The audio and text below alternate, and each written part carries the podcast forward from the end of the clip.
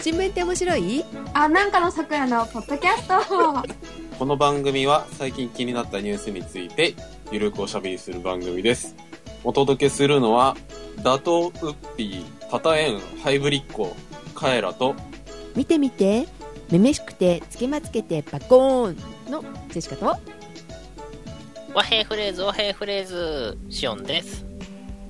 おはようございます。おはようございますおはようございます。打倒ウーパールーパーなんか、ウッパーとか言ってた。ウウッピーを。ッピグッウピッーピー。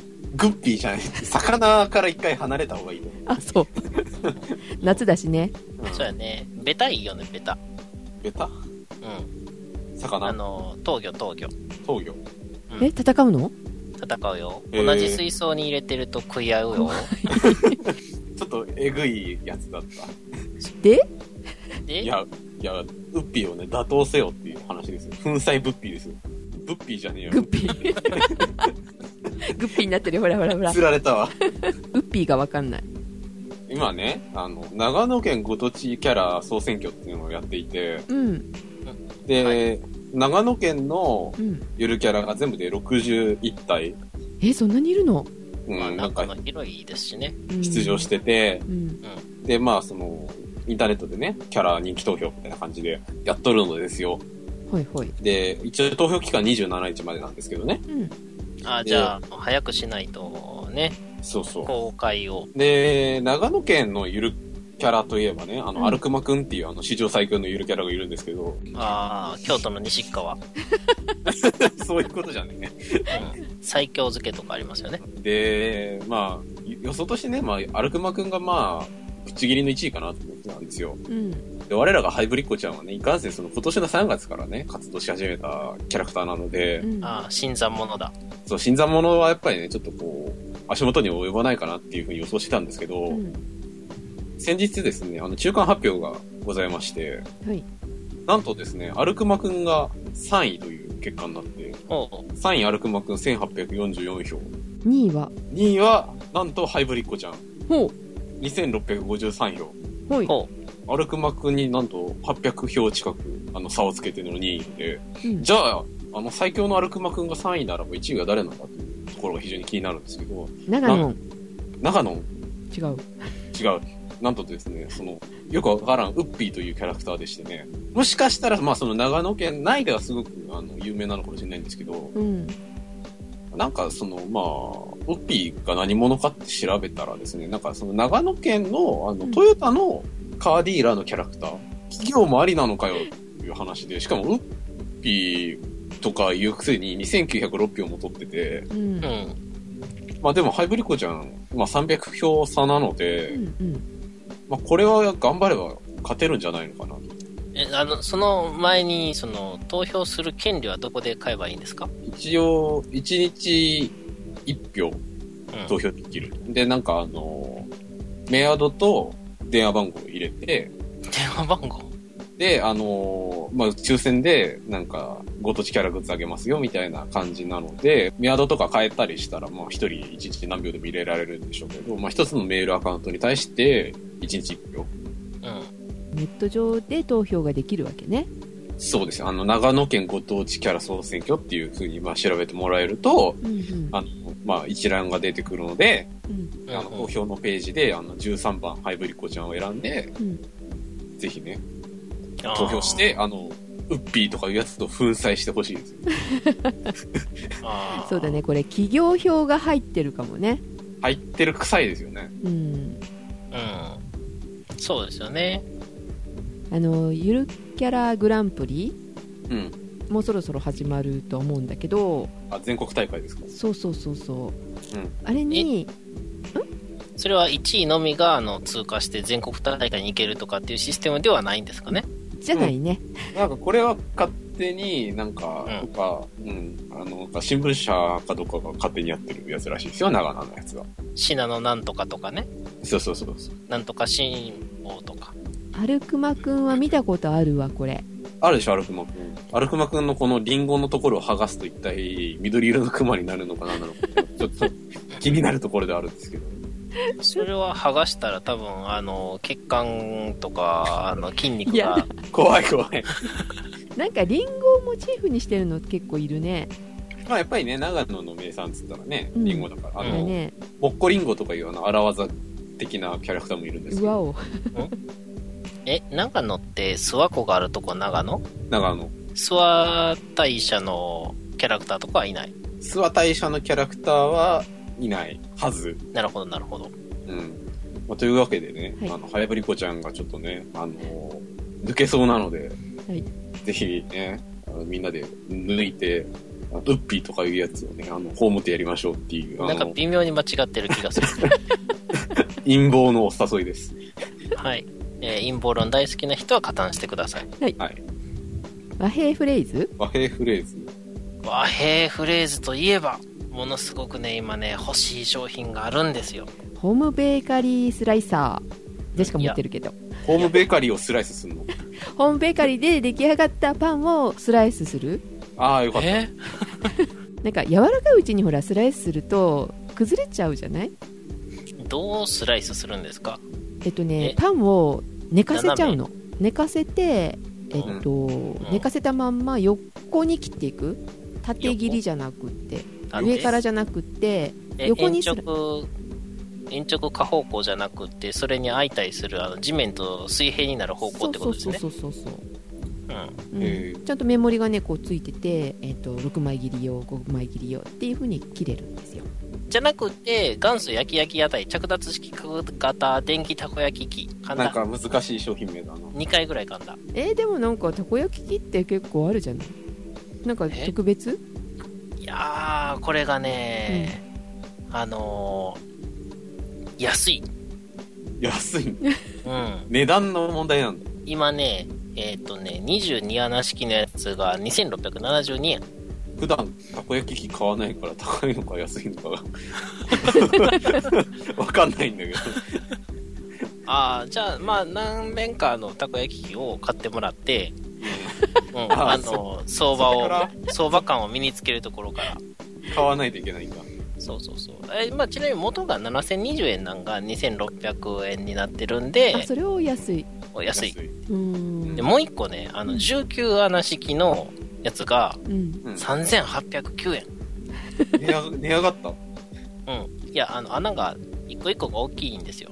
うーん19の方が大きい玉ができる。あそういうことかで、これは、えっ、と、元が1万800円なのが3800円。へーえしおさん持ってるのたこ焼き器昔うちにあったはずなんですが、う今ん探しても見当たらなくって、たこ焼きが食べたくて食べたくて仕方がなくなって、たこ焼き器を買うところから始めようかなっていうところです。あそっかなるほど。はい。たこ焼きはなんか家で作ったことないななんかね、最近はね、あの、自動返し式たこ焼き器とかありますよね。電動なの。あのブルブルブルブルって震えてあのひっくり返していくのかしらまあ、ちょっと動画見てないんで何とも言えないんですけど、いや、もっとアクロバティックな動きかもしれないですよあね。おいーんおいーんみたいなか、なんか、圧縮空気で。回パしシュッって、てみるとか。そうそう。あの、油圧式やから、あの、油を足してくださいみたいなのとかね。うん。で、あとは踊るたこ焼き器もありますよね。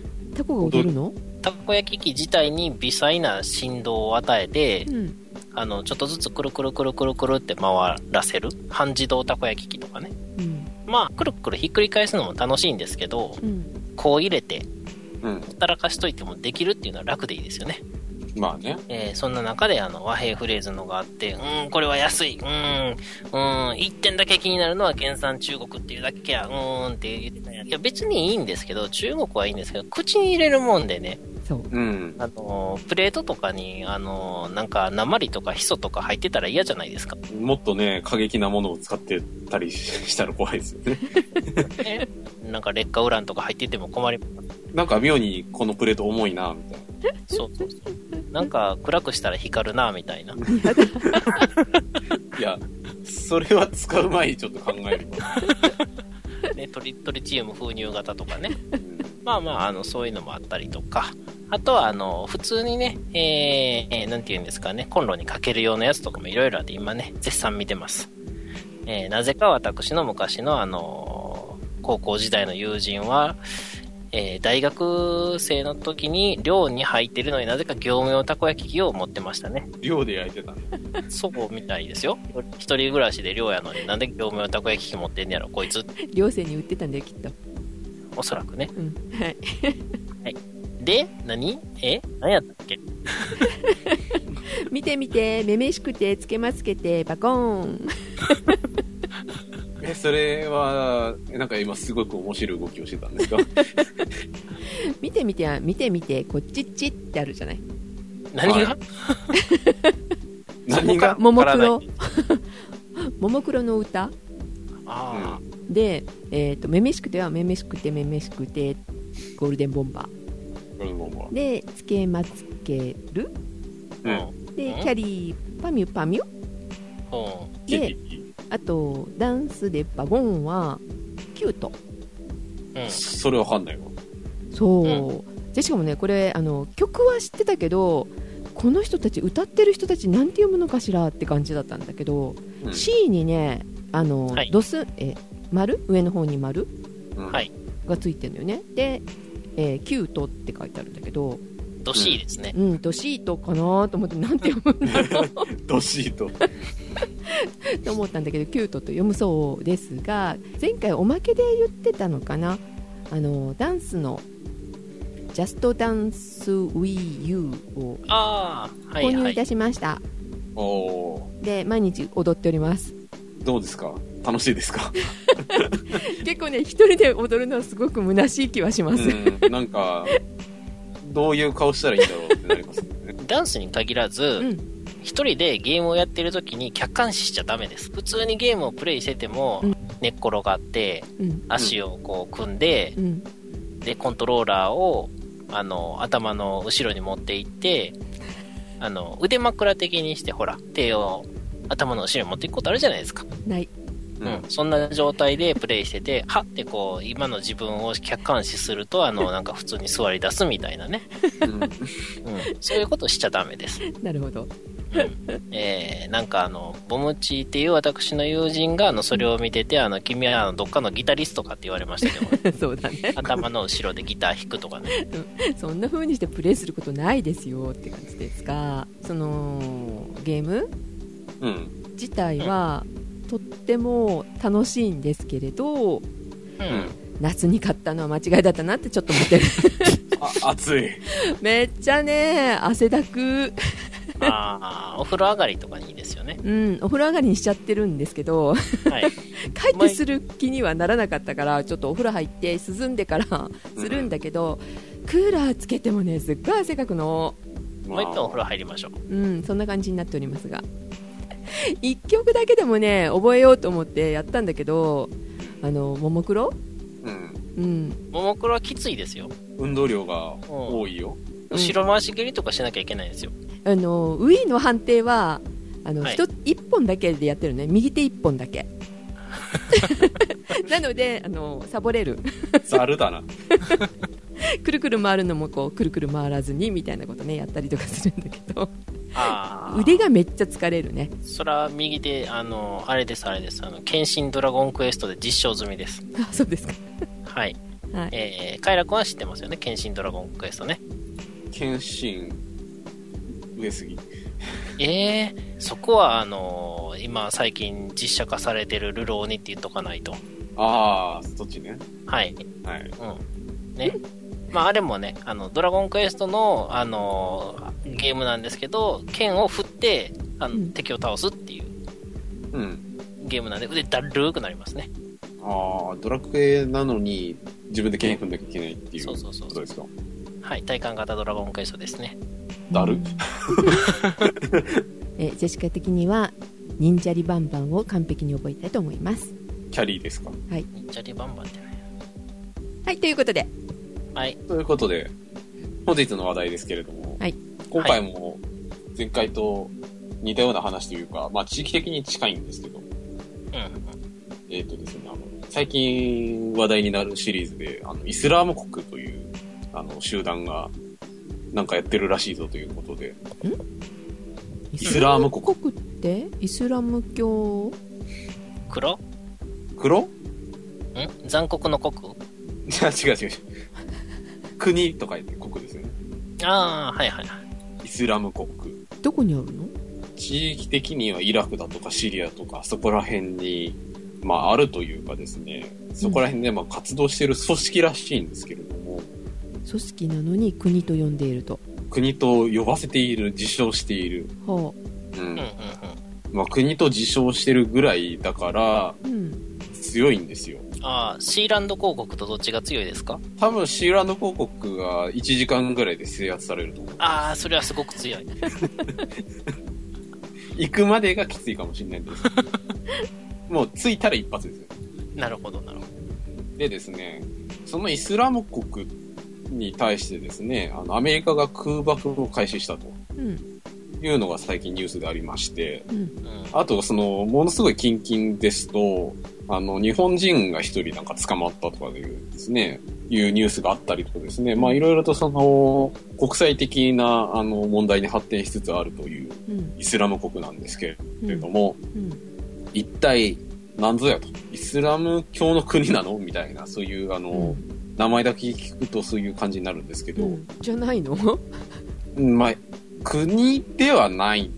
現状国ではなくて、んうんまあ、イスラム教が噛んでることは間違いないんですけど、うん一応まあ、イスラム国とはっていうのを、まあ、一言で言うと、えーイスイラクとシリアで活動している、うんえーサラフィジハード主義組織っていうですね、まあ、イスラム教の組織ですよ。うで、そのサラフィジハード主義っていうのは何だっていうと、サラフィ主義におけるジハード運動体ということで、あの、解説すればするほどよくわかんないよくわかんない ねけどなんかだんだん、あの、ちっちゃい、こう、人形を開けたら中にもう一個ちっちゃい人形があって、みたいなことになっていってましたよマトねリ。ョシカそうですね。はい。はいえジハードってあの聖戦だったっけそうですね。あの、まあ、イスラム教を守ったりする戦いは非常にその、なんていうのかな、聖なる戦いであると。うんで、まあ、それ、戦いで死ぬと、まあ、その、まあ、死後の世界で、まあ、非常に、あの、いいポジションになれるのかな。まあ、非常に名誉なことですよと、まあ、まあ、歌ってるジハードですね。うんじゃあサラフィーってどういう意味なんだろうねサラフィっていう、まあ、そのサラフィ主義っていうもの自体はですね、うんあの、初期のイスラム教、イスラム教ができた頃の時代を、まあ、模範にしている主義であると。うんで、まあ、その、えーその最初のイスラム教の、えー時代で、そのなんか一番そのポジション的に偉い人をなんかサラフとか言うんですけど、うんまあ、そのあササッラーフアッディーンとかね。そうそう。まあ、なんかあの、ドンみたいなやつですよ。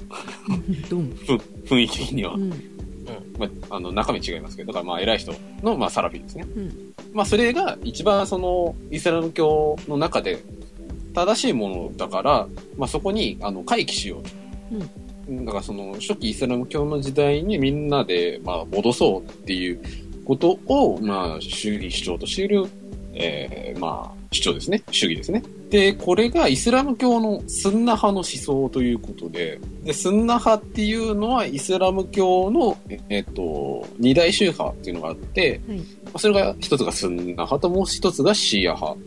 うんうんそんなそんにスンナそんな派。うん、とりあえずスンナ派ということにしておきます。いろいろ発音の差がありますけど。はい。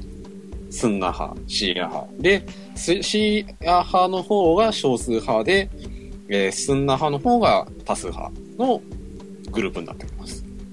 なので、多数派の中で初期イスラム教に、えっ、と、戻りましょうよって言っている人たちの運動体ですね。そのスンナ派とシーア派はどう違うのっていうとうきっん。とあの、ね、仏教にもこう歯があるような感じでうん難しいことになるんだろうね、なんかあれですよね。あの、ムハンマドの兄弟の後継者が、えー指導者として、いいよねって言ってる人たちと、いや、別に誰でもいいんじゃないのって言ってる人たちとの差ですよね、確か。お茶の世界で裏とか表みたいなまあ、 まあ、いろいろ、あの、分裂 してるでしょうか ら、はいまあ、それに近いんじゃないですかね。はいでですね、はいまあ、そういうことを主張してる人たちなんですけど、まあ、現実的にそのイラク、シリアで、あの、何をしたいのかっていうところは非常に気になるところじゃないですか。うんで、その組織のえーの目的自体はですうね、んえー武力によってイスラム世界を統一しようというのが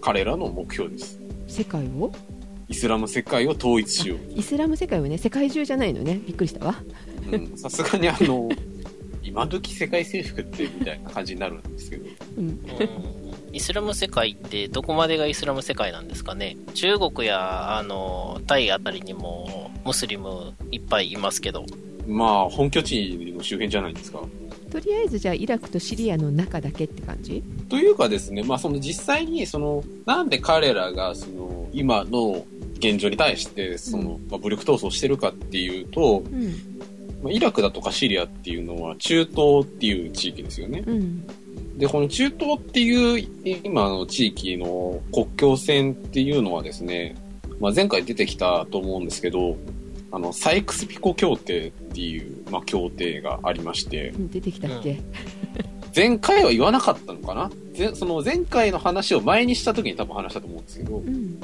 うんこれが、その一次大戦中にイギリスとフランスとロシアの間で、まあ、結ばれた協定で、えっ、と、まあ、その当時のオスマン帝国領を、まあ、あの、この三国の間でどう分割しましょうかっていうことを、まあ、秘密裏に、まあ、設定した協定なんですけど、その時の、えっ、と、なんていうのかな、国境線の引き方がそのまま今の、えっ、と、中東諸国の国の、あの、国境線の引き方に継承されている状態で、で、まあ、これが、その、彼らの言葉を引用すると、これはサイクスピコ協定であると。あ、うんサイクスピコ体制であると。うんサイクスピコ体協定によって作り出された世界だから、その、欧米の息がかかってると。うんうんだからこれはその、えー本来あるべきそのイスラム世界ではないと。うんなのでこのサイクスピコ体制をあぶっ壊してやると。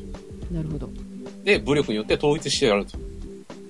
言って、えっ、と今その、特に今現在だと、えっ、とイラクだとかシリアの国境あたりで非常に勢力を回しているとうんうんいうのが、えーイスラム国です。うんでですね、まあその実際にその、まあ武器とかを手にして、どんどんどんどんその、なんていうのかな、支配領域を拡大してきてるんですよ。うんで、一応その、まあ、イスラム教を信仰している人たちにとってれ見れば、まあそこまで脅威ではないんですけどう、んその、イスラム教じゃない人たちにとっては、非常に、あの、重大な問題で、で、結局その、彼らはイスラム世界を、その、作りたいわけで、イスラム教じゃない人たちはいらないわけですよね、彼らにとってみれば。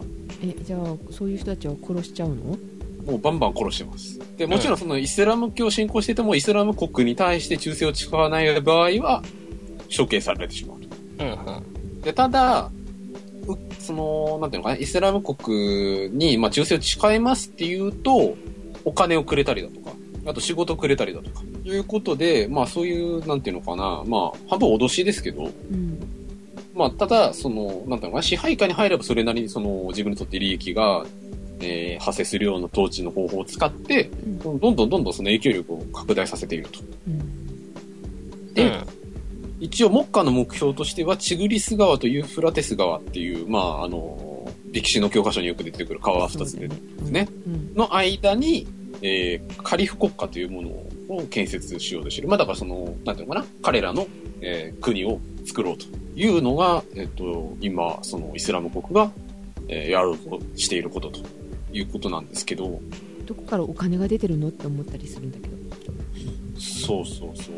とりあえずね、その組織の、あの、成り立ちみたいなところを、あの、喋っていきたいんですけど、はいこの組織の大元となったものはですね、えっと、2000年頃からまあ登場した、えー組織で、タウヒードとジハード集団うんっていう、まあ、集まりが前身で、うで、この集まり自体は、大元をたどると、えっと、アフガン戦争でソ連と戦った人たちの集団だそうで、んで、まあ、その中で、えっと、戦いに参加してた、えー指導者の一人がオサマ・ビンラディンですよね。うんだから、ああいった人たちが、まあ、その戦争終わった後に、まあ、おのので、えっと、まあ、組織化して、えーまあ、欧米諸国だとか、まあ、その自分たちに敵対する勢力と、えーまあ、いろんなところで戦い始めたと。で、まあ、その中の一つの集団で、えっと、まあ、タウフィードとジハード集団っていうのが、今回のそのイスラム国の、まあ、大元ですよと。うんはえー活動拠点としては、まあ、イラク周辺で、まあ、2003年のイラク戦争っていうのがありましたよね。いうん。で、まあ、その戦争の後にですね、特にそのテロ活動を始めたりして、影響力を強めていったと。一応、アルカイダっていう組織がありましたよね。あの、オサマ・ビンラディンが率いる。まあ、今もあると思うんですけど。はいまあ、そこの組織とですね、まあ、反発したりだとか、あとアルカイダの人気が出てきた頃に、その、えー名前が長くていちいちめんどくさいですよね。タオヒードとジハード集団が、ちょっとその、乗っかってみたりとか、まあ、いろいろその、なんだろうな、持ちつ持たれつというか、まあ、利用しして試合みたいな感じで、まあ、組織が大きくなっていったと。で、その、えっ、と、イラク戦争後に、まあ、その、テロを起こしてたりししている中で、あの、2004年にもあの、日本人の旅行者が、あの、誘拐されたっていう事件がありましたね。うんずいぶん前ですけど。で、まあ、その日本人旅行者が誘拐されて、えっと、殺害されたっていうのは、その人たちの、あの、組織によるものだったということらしいですね。で、まあ、そういった形で、あの、結局、彼らがその、現在に至るまでどうしてこんなにその勢力が拡大できたかっていうと、そのイラク戦争後に、あの、まあ、しばらくアメリカが統治してましたよね。アメリカ軍が入って。で、まあ、民政化して、アメリカが手を引いたじゃないですか、途中から。うんだけど結局その、なんていうのかな、あの、イラク自体は平穏じゃなくて、ずっとその、まあ、政治もうまく回んなくて、ずっと揉めてたじゃないですか。うんはいまあ、その混乱に乗じて、あの、まあ、どんどんそのテロ活動だとか、あの、まあ、実際にね、あの、まあ、し支配したりだとかっていう形で、どんどんその、勢力が大きくなってきたと。だから、その、イスライスラムじゃない、えっ、と、イラク戦争の後に、えっ、と、うまくその、アメリカが、えっ、と、イラクをコントロールできなかったっていうのが、今回のそのイスラム国が勢力を増した原因の一つでもあるという、まあ、背景を持っていて、ついこの間までですね、えっ、と、イラクとシャームのイスラム国っていう、まあ、名称を取ってたんですけれども、えっ、と、まあ、いよいよそのなんか、あの、勢力が増してきたので、えっ、と、我々はイスラム国ですと。いうふうに、まあ、名称を変えて、あの、一応国ですよっていうアピールをしてるんですけど、まあ、諸外国はこれを認めてないと。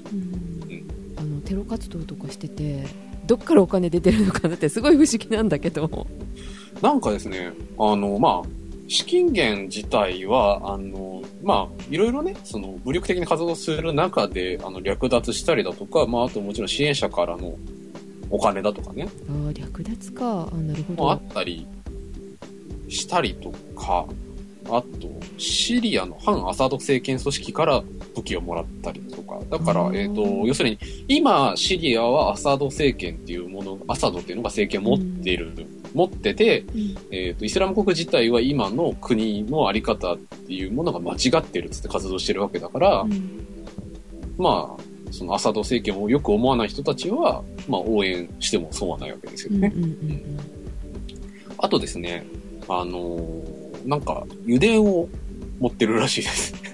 それはいい資金源だ ねそれは強いわあの、シリアで、まあ、あの、活動していて、まあ、その中で、あのー油田を、シリア東部では50箇所、イラク北部及び北西部では油田が20箇所、えそんなにたくさん持ってんだ、 1個ぐらいくれないですからねう。んで、まあ、資金源はたっぷりあるわけですよ。うんうん、一応ね。うん、でもちろん、武力闘争するので、武器もやっぱりそれなりに持ってるんですよ、彼らは。ウィキペディア作家に書いてあったんですけどね。装備。あの、まあ、一般的にあの、テロリストが使う銃といえば、あの、AK とかですね。うんうんこの間亡くならはったカラシニコフさんのやつですねはい。あの、よくテロリストが、あの、両手に持って、ヒャッハーって言ってるあれです。うんとか、えー RPG7、あの対戦車砲ですね。対戦車砲というわけではないですねロケット砲蛍光ロケット砲、まあ、は何かと便利な RPG ですね。はい、だけじゃなくてですね、あの、うその、いろんな軍隊から取ってきたものを、あの、使ってると。ほイライラク軍だとか、あとアメリカ軍からですね、う、うそのアメリカ軍が使っているようなあの M4 カービンっていう銃とかですね、うんん、うん、ナイトホークとか、えっ、とですね、戦車と、えーヘリコプター、ブラックホーク、装甲車、カノン砲、あと戦闘服、うん暗視ゴーグルといったものをですね、あの、まあ、取ってきて、でと取ってきてっていうのは盗んできたってこと盗んできたとか、あと、倒横流した、倒した後に、あの、持ってきたとかとかじゃないですか。ああ、六角、うん、そうそうそう。ああの米兵があの横流ししたわけじゃないね小遣い稼ぎにまあ、もしかしそてれもあるんじゃないですかあるかもしれないですけど、うん。まあ、基本的には取ってきて使ってると。うんなので、強いんですよ。うん何気に。うで、この強さのおかげ、おかげとか言っちゃいけないんですけど、うん強さのせいでですね、あの、イラクの国土の3分の1持ってると、今。すごい面積でねえーうん。で、シリアだと、しえー国土の約35%、うんうん、うん持ってるとうんいうことで、まあ、そのイリアクとシリアの国境のあたりを非常に、この、広い範囲で、えっと、まあ、支配していると。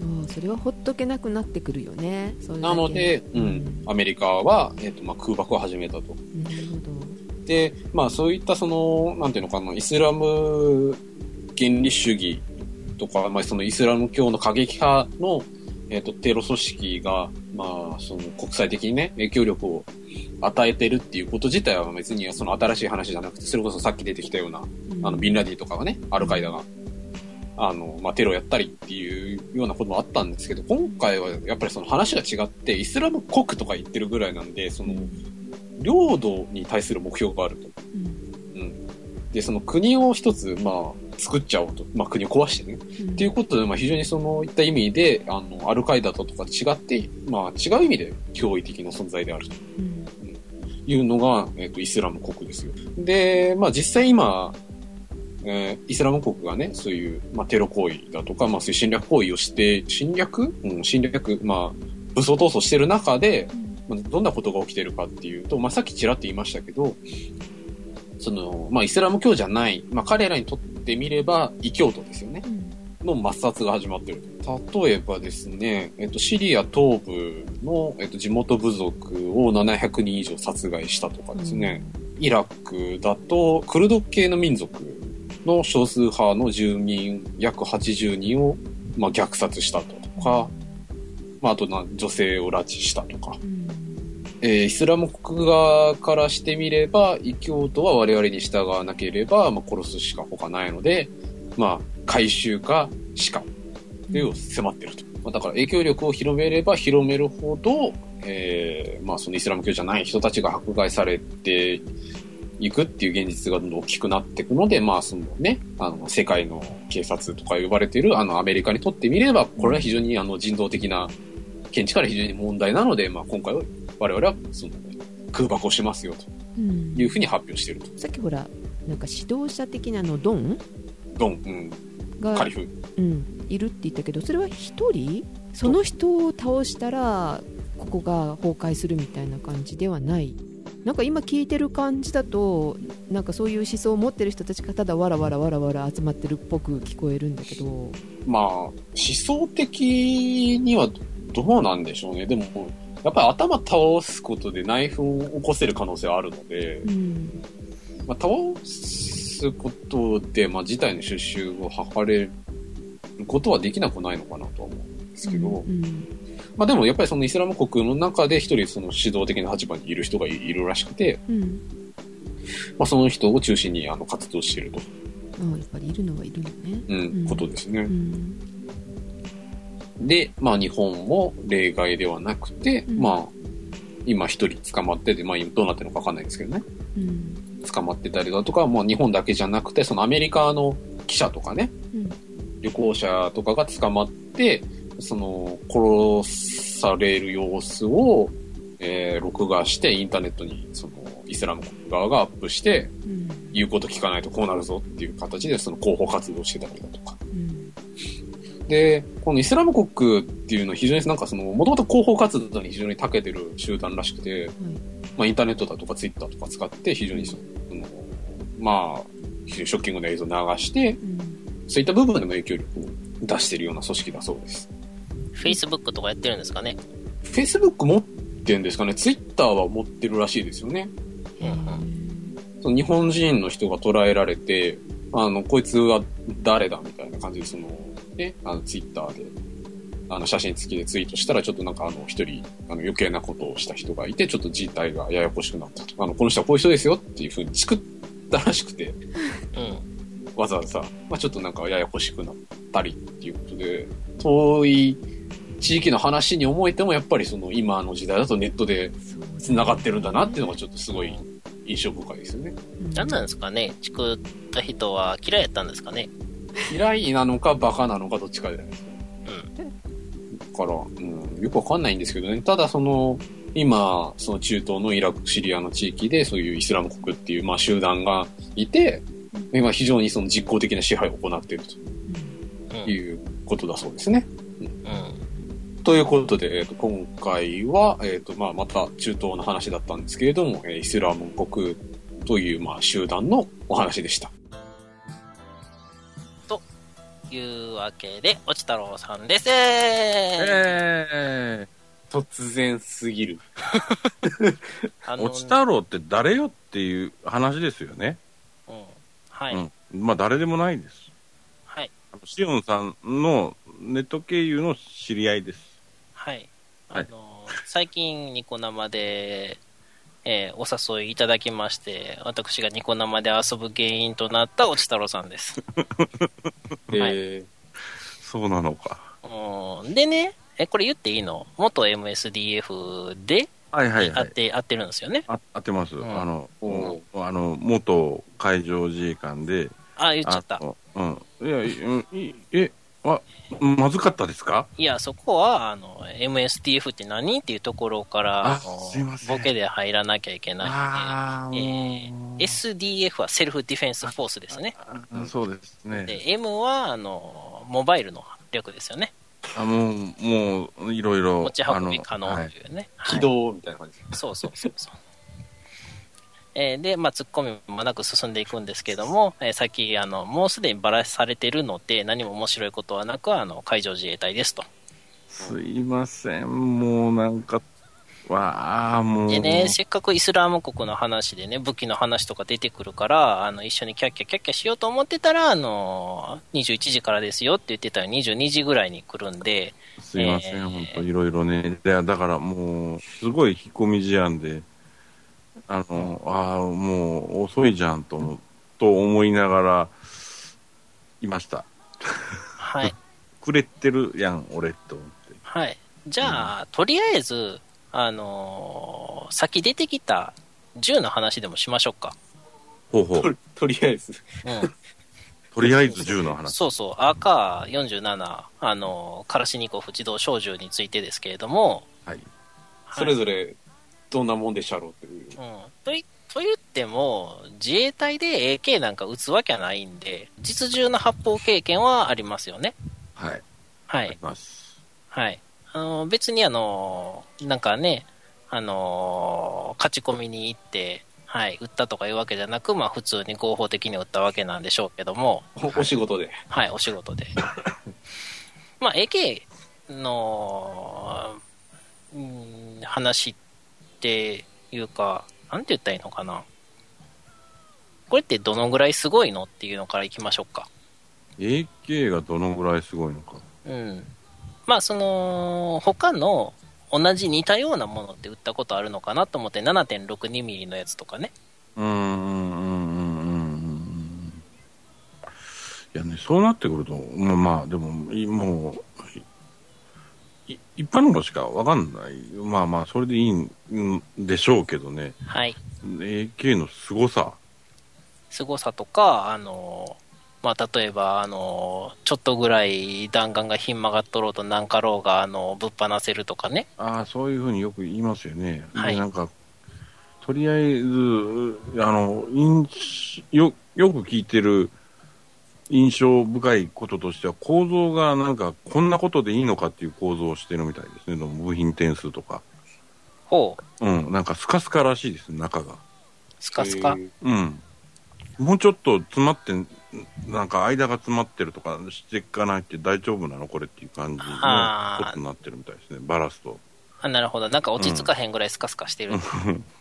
で、なんかそう、あの、伝聞でそういうふうに聞きましたね。あの、だから、えーその、陸上自衛隊だっていう人が、その、向こうのとこに行った時にうん、触る機会があって、うんうんバラしてみたらそんな感じで、触る機会があってバラす人ってなかなかいないと思うんで持ち主的 には、ええみたいな。 そうそう。ちょっとどう触ってみるうん、やったーバラバラバラってね。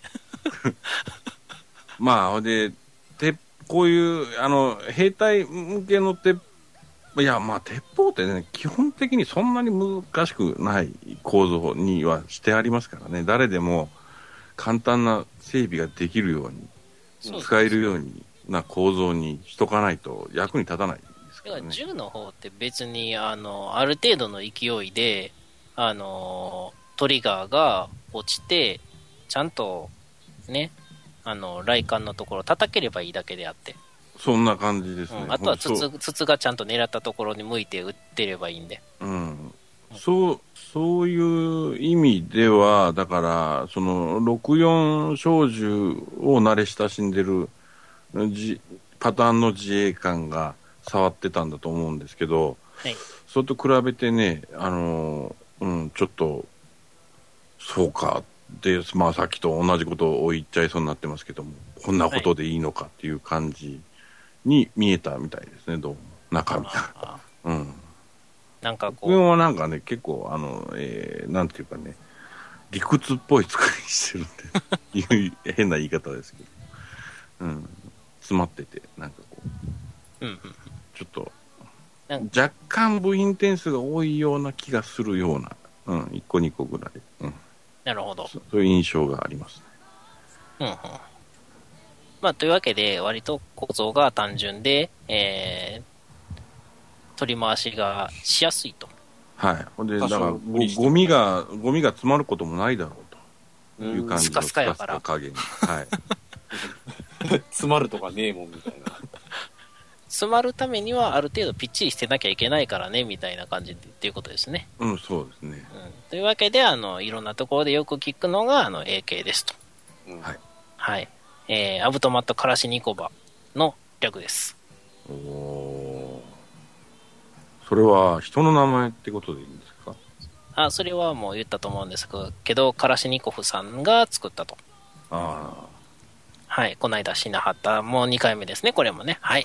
みんなもう覚えたと思います。あそうなのかもう、そういうのは言い終わってたんだっていうそうそうそうそう。なるほどねえーと、あと何が出てきたっけ RPG7? あー、RPG7 どうでした打った感じ。そうですねあれはね、うん確かね打ったことはないですねあー、なるほど。打たないですよどこで打つんですか一体えー なんかあのツアーとかでど、どこぞのなんかそういう後進国めいたところでは、なんかいくらでなんか一発打たせてくれるとか、なんかそんなんあるみたいですけどね、ね恐ろしいですね。なんなんでしょうね、あ銃ですら暴発た怖い確かね、中国人民解放軍が観光客向けにやってたりする 時もありましたよね、うん、ありましたよ、なんかバブルの時にそういう、あのだから、コンバットマガジンとか読んでたら、そうなのか、中国行きゃ撃てんのかっていう、なんか、もう書いてあった記事、読んだことありますよ。あー RPG7 が打つようなやつを詰めることはあると。 RPG7 を撃てるやつを詰めることがあるんあ RPG7 で発射するあの発射体を何かにこう詰め詰めするようなこともないと。ないですね。うん。えーあったあった。えーで、RPG7 の、えー説明を軽くしてほしいんですけれども、はい。はい。えー人民解放軍が使ってる以外に、えーそうですね。まどあれぐらい痛いんですか、基本的に、だから、対、対戦車弾ですよね。戦車を撃つためうの、ん、そうそうそう。うんあの、か、硬いもんを貫通させるようなことで使おう、あの、便利じゃないかと。あの、生身の人間があの戦車に勝てるんだぜ、えーうん生かすだろうみたいな話ですよね。なるほど。いいでしょ、今の言い方。生かすだろう。うん。で、まあそういうことですよね。アンチマテリアルウェポンということですね。おーもうそのもうその用語が私の頭に入ってなかったですね。 えアンチマテリアルウェポン。ということなんでしょう。はい。はい。はい。アンチヒューマンウェポンとかね。そうですね。あんまり、だから、その、えっ、と、妙に柔らかいような土とか、うん。うん人間に向けて直接当たりゃまあひどいことになるんでしょうが、あんまり効果的ではないです、はいはいはい。うん、あの特別爆発することで破壊力をもたらすというよりは、なんか一点に破壊力を集中させて、型もぶち破るっていう方が得意な。そういうことですよね、なんかもう、あのそのた対物利用っていうかね、そのうん、壁を打ち抜くとか、うんうんそう、そういう感じなんでしょうね、おそらくね。うんあうん。ヘリの風防を破るとか。あー、ヘリコプター、うん、ヘリコプター効きそうですね、当たればね。うん。まあ当たらないと思いますけどね、ヘリにうんは。えー、次。は M4 いカービン。M4 の方がいいのかうん。 えっ、と、それ、M4 カービンっていうのは、それは米軍のはい。あれっていうことですかなんかどうもね、あの、イスラム国の人らが、あの、米兵から奪ってるっぽいっていう、ああそうと、アメリカ軍が供与し、イラク軍に供与したものを取ってくるとか。ああ、そうなのか。まあ、露覚兵器ということです。はあ、はあはあはあはあ、へで、M4 カービンはどうでしたかえ。M4 カービンはね、はい、このノリは2回目です ね。そうですよね。同じことすんなって話ですよ、ね。うん M4 カービンでしょ。おもちゃは触ったことありますよ、多分。おもちゃ。おもちゃやったら私も触ったことあります。 えー、UPS とか。え、UPS だったっけよいしょ。 M4 カービンね。噂は金がねって感じですか。うん、なんか、だから、その、まあ、そういう、なんていうんですかね、わかりやすい、いい、いいいい感じで使われてるんで、そういうのってお、おだから、おもちゃの鉄砲界にも波及はしやすい。 USB だ、で UPS は電源だ。はい。うんっていう感じですよね。だから、で、その、自衛隊的に何の馴染みもない。うん、ああ、でも、だから、米軍の基地で、そういや、海兵隊のやつがこう、背負ってるのはそうだったかなとかいう、そそんなぐらいです。はいはいお。ーまあ、あの、うん弾薬的には5.56うんうのん NATO 弾ってやつですね、いわゆる。はい。うん。NATO 弾どうですか NATO 弾は、NATO 弾ね、NATO 弾もね、あの、そのね、もともと NATO 弾って言い張ってたやつがね、7.62ミリがね、もともと NATO 弾って言ったんですよ。はいはい。さっきの AK のやつですね。はいはい。それで、それを世界的に、あ世界的にっていうか、まあ、うん、米軍の M16 っていうやつからはい変わって、それで、そこから世界的にもう、えー、なん、なんでか5.56ミリの方がいいじゃないかっていうのが説得力を持って、各国そういう風になるようになって、うんやがて NATO 弾は7.62ミリから5.56ミリに変わっちゃったんですよ。うんうんうんまあ、人殺すんじゃなかったら、7いらないですもんね。うん。あの、うん。ちょっとばらまいて寄せつけないとか、そうですね。うん。その方が、あの、相談数も多くなりますしね。そういうことみたいですね、どうも。ううんん。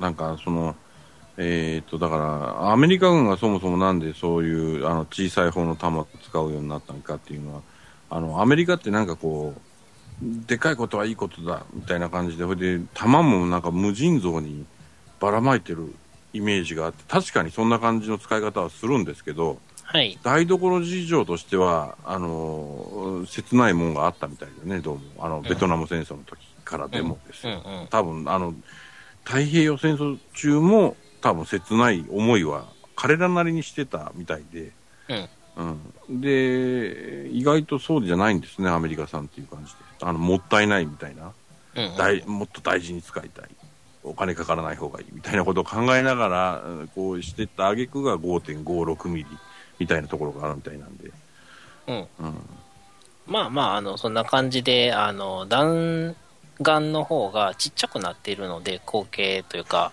そうですねはい。あ6ミリ、の、 6ミリないぐらいっていうことですからね、単そうそうそうあの単純にね。うんなので、あの、攻撃力は弱くなってるんですが、あの、取り回しが良くってですね、あの、M16 はもう非常に、もう、超がつくほどの有名な銃なんで、うんまあ、それのちっちゃい版みたいなもんですね。そういうことですねはい。ちっちゃい短い版、うん、で、えー、カイラ君次何でしたっけえっ、と、さっき出さなかったんですけど、一応持ってる武器としては、あと FN マグ、うん。汎用機関銃。 FM マグえっ、と、ん ?MUG? M- MAG。 MAG? うん、うん、うん。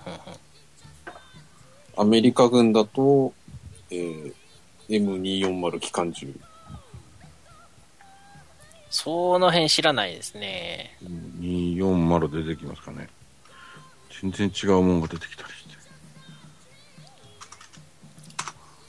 ファマスやったらああわか出りてまきすたけど。出てきたああああこれかんこれあああそうかこれなのかなんか来た。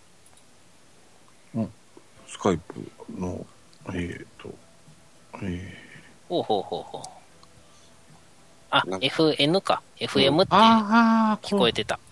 あこっちかうんなんでラ FF って聞なんこえでてまラジオの話 やろみたいな。すうん FN。ははいい、はい FN 社ってとこが作ってるんですよねこれ、これ見たことあるぞ。うん、ありますねうん。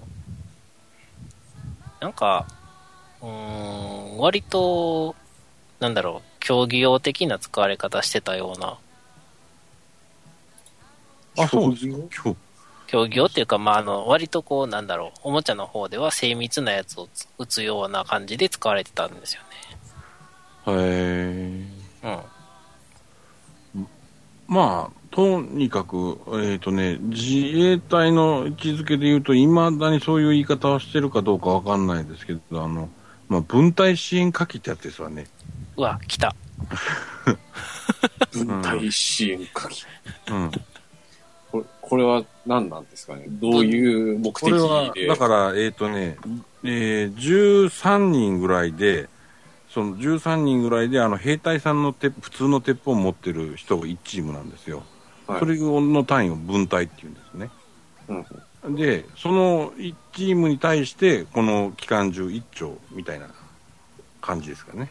うんうんそその13人をうん支援するための、あの、なんか、その、親分機関銃みたいななんか感じでいいと思います。なんか、数打つことに意味があるみたいな。そう、そうですね。あものー使い方としては、あのーなんか遮蔽物から遮蔽物の移動中に敵に攻撃を食らわないように後ろからあのばらまいてあの敵の攻撃を防いだりとか、う、はい。もう、あの、えっ、と、なんですかね、あの、えー、なんだっけ、ブラザーフットじゃなくて、えーんあの、ブラザーフットはアサシングリードしか思いつかばないですよ。えっ、と、あの、プライベート・ライアンとか、はいはい。あの辺、界隈の、あの、ヨーロッパ戦線を描いてるようなやつで、よく、だから言ってますよね。カバーリング・ファイヤーだなるほと。の、用の、まあ、そ、それが目的みたいなことですよね。軍隊の人が、こう、ずいずいと前に出ていけるように、制圧、あの、睨みを利かしてくれよっていうやつですよね。ど。実際彼らはそういう運用をしてるんですかねこれは。 なんか、えーとトヨこれ、タ、これをトヨゲタとかリラが使ってる的なこと。持ってるらしいんですけどね。なんか、トヨタのなんか荷台に乗せてあー撃ちまくってるイメージしかつかないですよね。ゲリゲリラというよりは一応なんて言うんだろう武装戦うんと武装勢力うん。でもうあの占領地があの国土の3分の1ずつぐらいあるようなうん。連中なんで、あれなんか、あの、だからピックアップトラックになんか武器積んでる、あれなんか、なんか変な専用のスラングみたいな名前ありましたよね。なんか、あれ、なんとかっていう。あ全然出てこない。スラングは分かんないですね、なんかタコマとかに載せたりするわけですよね、はい。トヨタとかねそういううん。うんで、なんか、えっ、と、何でしたっけ。あの、イギリスの、うん、テレ、車のテレビ番組えーっと、えートップギアっていうテはレいビがはいはいはい。あって、あれでなんか、その、えーっと、ハイラックスサーフの特集の、いや、違う違う。うーん。えハイラックスサーフの特集だったかななんかその日本の四駆の車を特集するときになんかそう、そういう紹介のされ 方をされてます。あの、あハイラックスサーフって日産でしたっけハイラックスはどれでしたっけねあれ、サーフは日産だったような気がする。いや、トヨタだと、トヨタの、うん、あれもう、パッと出てくりゃいいんですけどね。あれトヨタトヨですタね。のうん。だから、まあ、とにかくその番組で、その、えっ、と、四輪駆動車の、えーピックアップトラックうんの特集だっていうことで、いや特定車種のね。うん。で、えー例えばそのアフリカあーの紛争地域ではあのートヨタっていう文字はその、うんなんかなんていうか戦いの印目印みたいになってる恐書ろいしい。てますからねあの荷台のねあの煽りのとこにね、うんトヨタって。ねせ戦闘車両じゃないですか。ね、ですげえ機関銃とか乗ってまるわけですからね、こうでなんかこう、エラげにこう走ってるじゃないですかうん、あれよくこけないですよね、打ってね。ねえああれにだからその20ミリ機関砲とか積んでて撃てんのかおいって言ったら撃ってる風景とかも動画探しありますよねあ撃ててるとか言だって、って、でも当たんねえんじゃねえってこう思いますけどねまあ、当たらなくっても、あ の、20ミリで撃たれてるっていう段階で、あの、ものすごく嫌恐怖でしょねうね。うんあの、うんトヨタとかって横になろうが何しようが、あの、かなりの角度で元に戻る復元力、なんていうんですかね、うんうんうん持ってるんで、もう、ちょっとした、あの、ところやったら、もう、軽々走破していきます。うんうん。なんかそのヘッドギアっていう番組でもはもう本当にもうめちゃくちゃなまあえー、なんだろうななんかまあ探しちゃあるんですけどね、うん、面白い番組やってましたようん、うん、うん。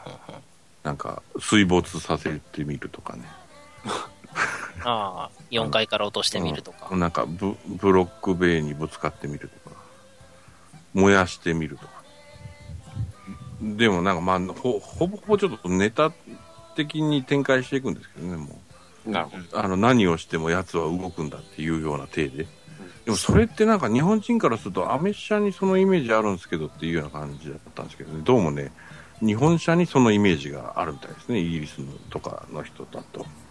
えうん。うん。えー、で、トヨタは有志として、はい、うん。えっと、FN マグの次は何でしたっけあとは、カービンであって、あとはですね、あの、榴弾砲とかそういう、いうあの、大きい戦車とか、T55、うんうん。あー古い戦車ですね。あと、50、なんだろうね、ZU232、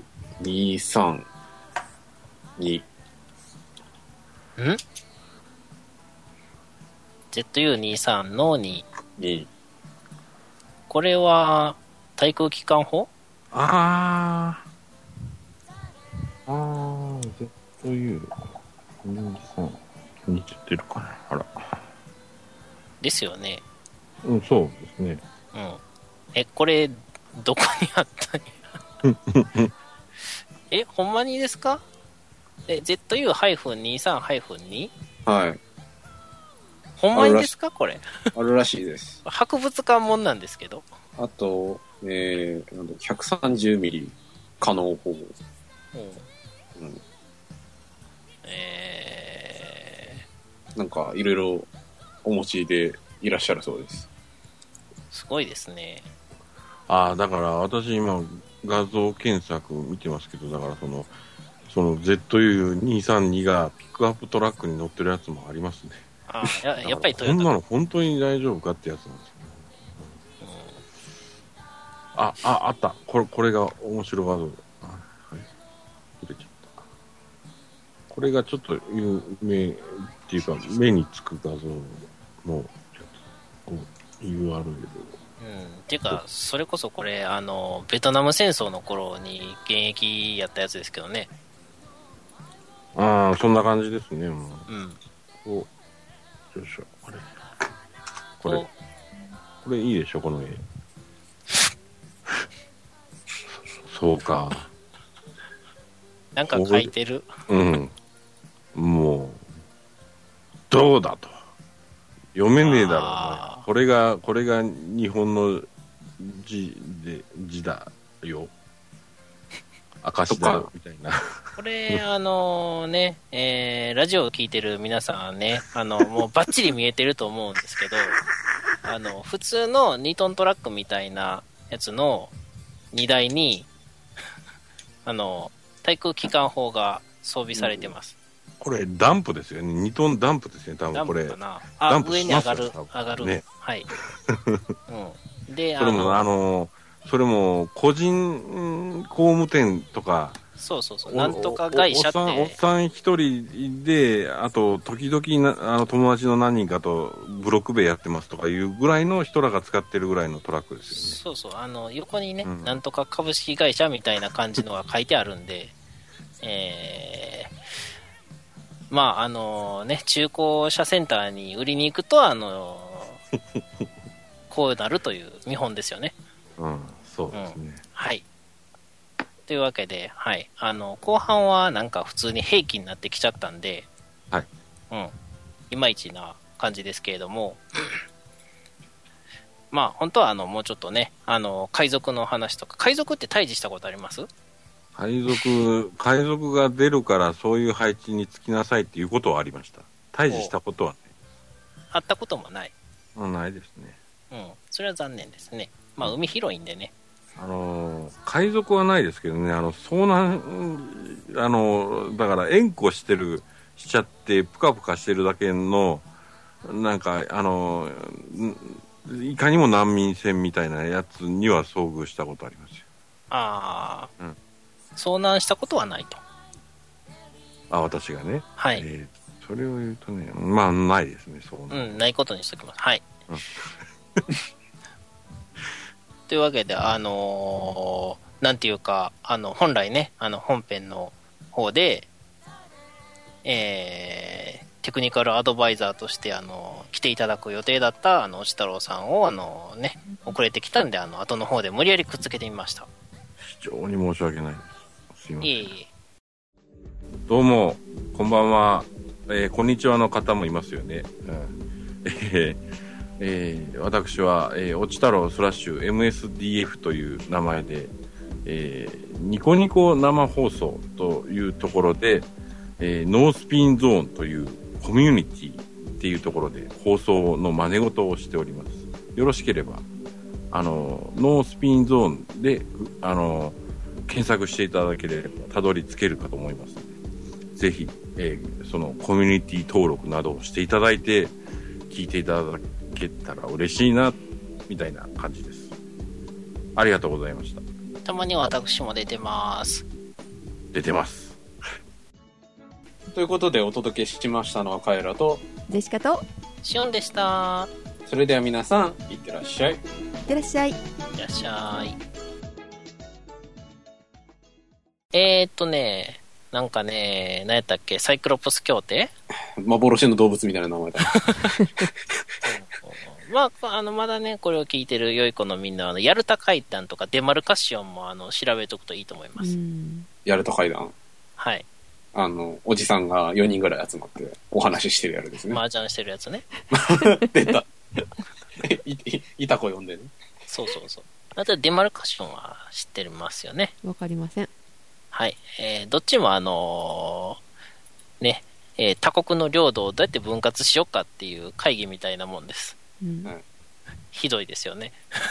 あの子が欲しい的なそうそうそうそうそう。あの、映像の請求を見るとよくわかります。はい。まあ、というわけでね、あのーこの間エボラの話したじゃないですか。はいはい。そうそう。でね、あのー新しいお薬で、うんえー富士フイルムの子会社の富山化学工業うんうん。のファビピラビル。商品名はアビガンです。何のお薬なんですかあれね、本当はインフルエンザのお薬やったんですけど、うん。うん、それがどういう風に効くかをちょっと説明しようかなと思いましてね。おーまあ本当はペケ先生とか帯尾さんがいたら、あのね、いろいろ、こう、楽ができるんでしょうけれども、うんえーいないんで、一個一個、はい。うんえーまず、ウイルスってみんな知ってますよね。なんか黒くて、あの、槍持ってて、なんかヒッヒッヒとか言ってるやつですよね。んあれ、ウイルスやったっけ金やったような気がするんですけど、ウイルス君はなんか、あの、トゲトゲしてるやつ。そうですね。あエヘン虫的な感じうね、んうん。いや、なんかアポロ着陸船みたいなやつもいますけどね。ああ、足生えてるやつね。そうそう、足生えてて、あのー核酸が入ってる袋があって、そこからあの取り付いた後、ドスってこう、うんね、えー突き刺してね。突き刺して、核酸を注入するという素晴らしいやつがいますけど、怖いよ。はい。はい。えーまあまあ、あの、ウイルス、大まかに分けると、あの、DNA ウイルスと RNA ウイルスっていうのがありまして、うん。うん。で、あの、RNA が、えー、核酸、リボ核酸ですね。うん。で DNA がデオキシリボ核酸ですね。うん。うん。何がちゃうのっていうと、あの、二重螺旋か、うん、あ、まあ、一本かみたいなね。うんまあ、多少違うんですけど、うんうんで、DNA ウイルスは割と撲滅が簡単なんですよ、割と。 DNA の方が、たやすい。あの、DNA って割割とっていうか、あの、結構安定してるので、一回その、対策を、がっちりはまる対策をすれば、うん。もうそこで、あの、安定してるやつなんで、そんなに変化せずに、あの、対策が効くと。うん。うん。天然痘ウイルスとかが確か DNA ウイルスなんですよね。うん。うん、で RNA は変化しやすいんで対策が困難であると、あ、その変化するたびにまた新しいそうそう対そ抗う策を打ち出さなきゃいけないくなるからってことですよね。はいで DNA、RNA、まあ、か変わらず、あの、ウイルスは、あの、他の生物の細胞の中に入り込んで、で、自分のですね、核酸を、あの、相手の複製するための工場みたいな、リボソームとかですかね、あの辺で、あの、増やさして、うん、で、えーいっぱい増えた、十分増えたところで、ボーンってこう、はぜて、えーうん出てきて、で、また別の細胞に取り付くみたいな工程を繰り返すわけです。うん。うん。だから、あの、何段階かあるわけですよ。ああの、なんていうのふ増えるまでに。増えるまでに。そそううですねそう。うん取り付く、えー中で、もにょもにょする、増える、十分増えたところで、また、その細胞の外にドーンって出ていくっていううんうんうん。で、今、対策としてできるのっていうのが、タミフルとか、あの辺は、あの、増えたものが細胞からボーンって出ていくのを止める薬なんですよ。うん。ああ、出て、出て、増え、増えるけど、出さそうないってこそうとそですねう。増えるけど出さない。その、やられた部位だけにとどまっておく。ううんん。うんそれ以上被害を、なんて言うんですかね。あの、防火扉みたいな感じですよね。炎症を防ぐっていう。う。、うんんっていうのがタミフル的なやつで、えー、あの、ファビピラビル、まあ、アビガンですね。うんこれはどういう感じかというと、あの、増えるときに使う RNA ウイルスの場合、RNA ポリメラーゼっていうのがあるんですけど、うんうんそれを止めると。うん。増やさないってことですか増やさない。増えるのを止める。うん。うん。なので、えー、全然方式が違うんですね。うんうん。で、その増え方にもちょっといろいろあって、えー同じ増え方をするウイルスには同じように効くと。うん。だから、えっ、と、もともとインフルエンザ用の薬やったんですが、あの、同じ増え方をする、えーえっ、と、エボラウイルスでも、まあうん、理論的に効くであろうと。なるほど。うん。というのが、新しいお薬の効き方です。たまたま増え方が近かったっていうか、そうですよね。特性が。たまたまというか、まあ、あの、同じ種類のウイルスだったら同じように増えると。うんうん。うん。種類がいくつかあるんでねうん。で、それが今、フェーズ3ですね。あの、治験の第3段階までいってるのがファビピラビルで、フェーズ3が終えるともうすでに人に、えー普通に処方されても OK っていうやつです。うん。うん。もうちょい。そうそう。で、他に、あの、Z マップっていうのが前に使われたっていう話を、なんかアメリカが使ったよみたいなのをしてたと思うんですけど、はい。あの、まあ、薬の名前はね、前回言ってなかったんですけど、えそっちはですね、あの、フェーズ1にも行ってないです。まだまだ。まだまだどころか、あの、動物実験しかしてないやつを、あの、人間に売ったという。やっちまえ。そうそう。さすがアメリカですよね。うん。思い切りがいいですね。そうそうそう。で、あっちは RNA ポリメラーゼ阻害薬ではなくて、えーヒトカモノクローナル抗体薬です。それは抗体ってみんな知ってますよね。交代、チェンジ。 We can change. チェンジ。うん。じゃなくて、まあ、あの、なんか、ほら、よくね、あの、キラー T 細胞やとか、うんなんか、ね、あの、そんななんやかんやとか言って、抗体があるとかないとか、免疫とかね、うんん。うん、免疫力があるとかないとか、高まるとかね。抵抗の方ですよねそうそうそう。人の抗体っていうのがあるんですけど、抗体がないものにやられると、やられっぱなしなわけですよ。うんで、その抗体を人工的に作って掘り込んでやれば、まだかかってない病気でも、抗体が働いて退治してくれると。うん。うん。うん。それが、あの、ヒトカモノクローナル抗体です。じゃあ、そいつは、なんだろう、取りつかせないってことですか取り付かせないというか、ウイルスにかかった細胞とかっていうのは、うん目印みたいなもんがあるんですよ。うん。うん。あの、レセプターとか、あの辺に、えー目印がまあできるわけで、その目印にバッチリ合うやつを探し出して、えー抗体が取り付いて、取り付いた抗体、えー抗体が取り付いたやつを見つけると、自然な免疫作用で排除してくれると。ほうん。だから、目印をつけに行く役割ですよね。う。なるほど。うん。この抗体のお薬っていうのの一番ね、古い形は多分血清。ほら、よくあるじゃないですか。あの、血清を売ったら助かるみたいな。うん。なんか、噛まれても、打てそればは大丈夫みたいな。そうそう。それは噛まれてもほっとっても生き残ることはあるわけですよ。うん。うん。で、その生き残った人の中には抗体っていうのができてて、うんその生き残った人の抗体部分を、まあ、取り出したのが血清であると。うん。で、それを他の人に打てば、えーうえー抗体がない人でも、その他の人の抗体を使って対抗できると。うん。まあ、そういう仕組みの一番新しいやつやと。あの、分子標的薬のうちの一種なんですよね。分子標的薬は、的えー皆さん知ってますよね。え、それを幼稚園ぐらいで習うやつです。そうですね。まあ、大体、あのみんなお遊戯の時間に習ってると思いますので、 お勇気の時間なんだ。あの、結んで開いて、あのね、手を打って、分子標的薬みたいな感じでう。ん。なるほどね。うん。まあ、あの分子標的薬っていうのは、そのあ特定のあの分子の構造に対して、えー効くお薬と、まあ、それ、うんその程度の意味しかないんですけど、うんそのうちの一種で、まあ、抗体というのがあありますよということですね。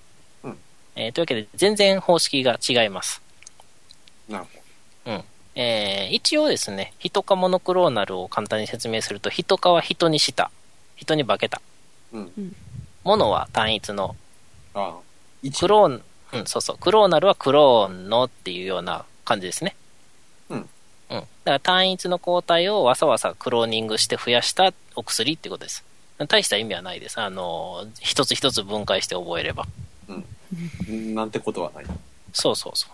ということで、あの、これで原理がね、分かったと思いますんでね。なえるほーどぜひ皆さん、あの、どういう薬を飲んだ方が、どういう時に効くのかっていうのが分かると思います。はい。はい。というので補足でした。お薬の話でした。そうそうそう。中外製薬のサイトとかに詳しく載ってますんで、ぜひ見てみてください。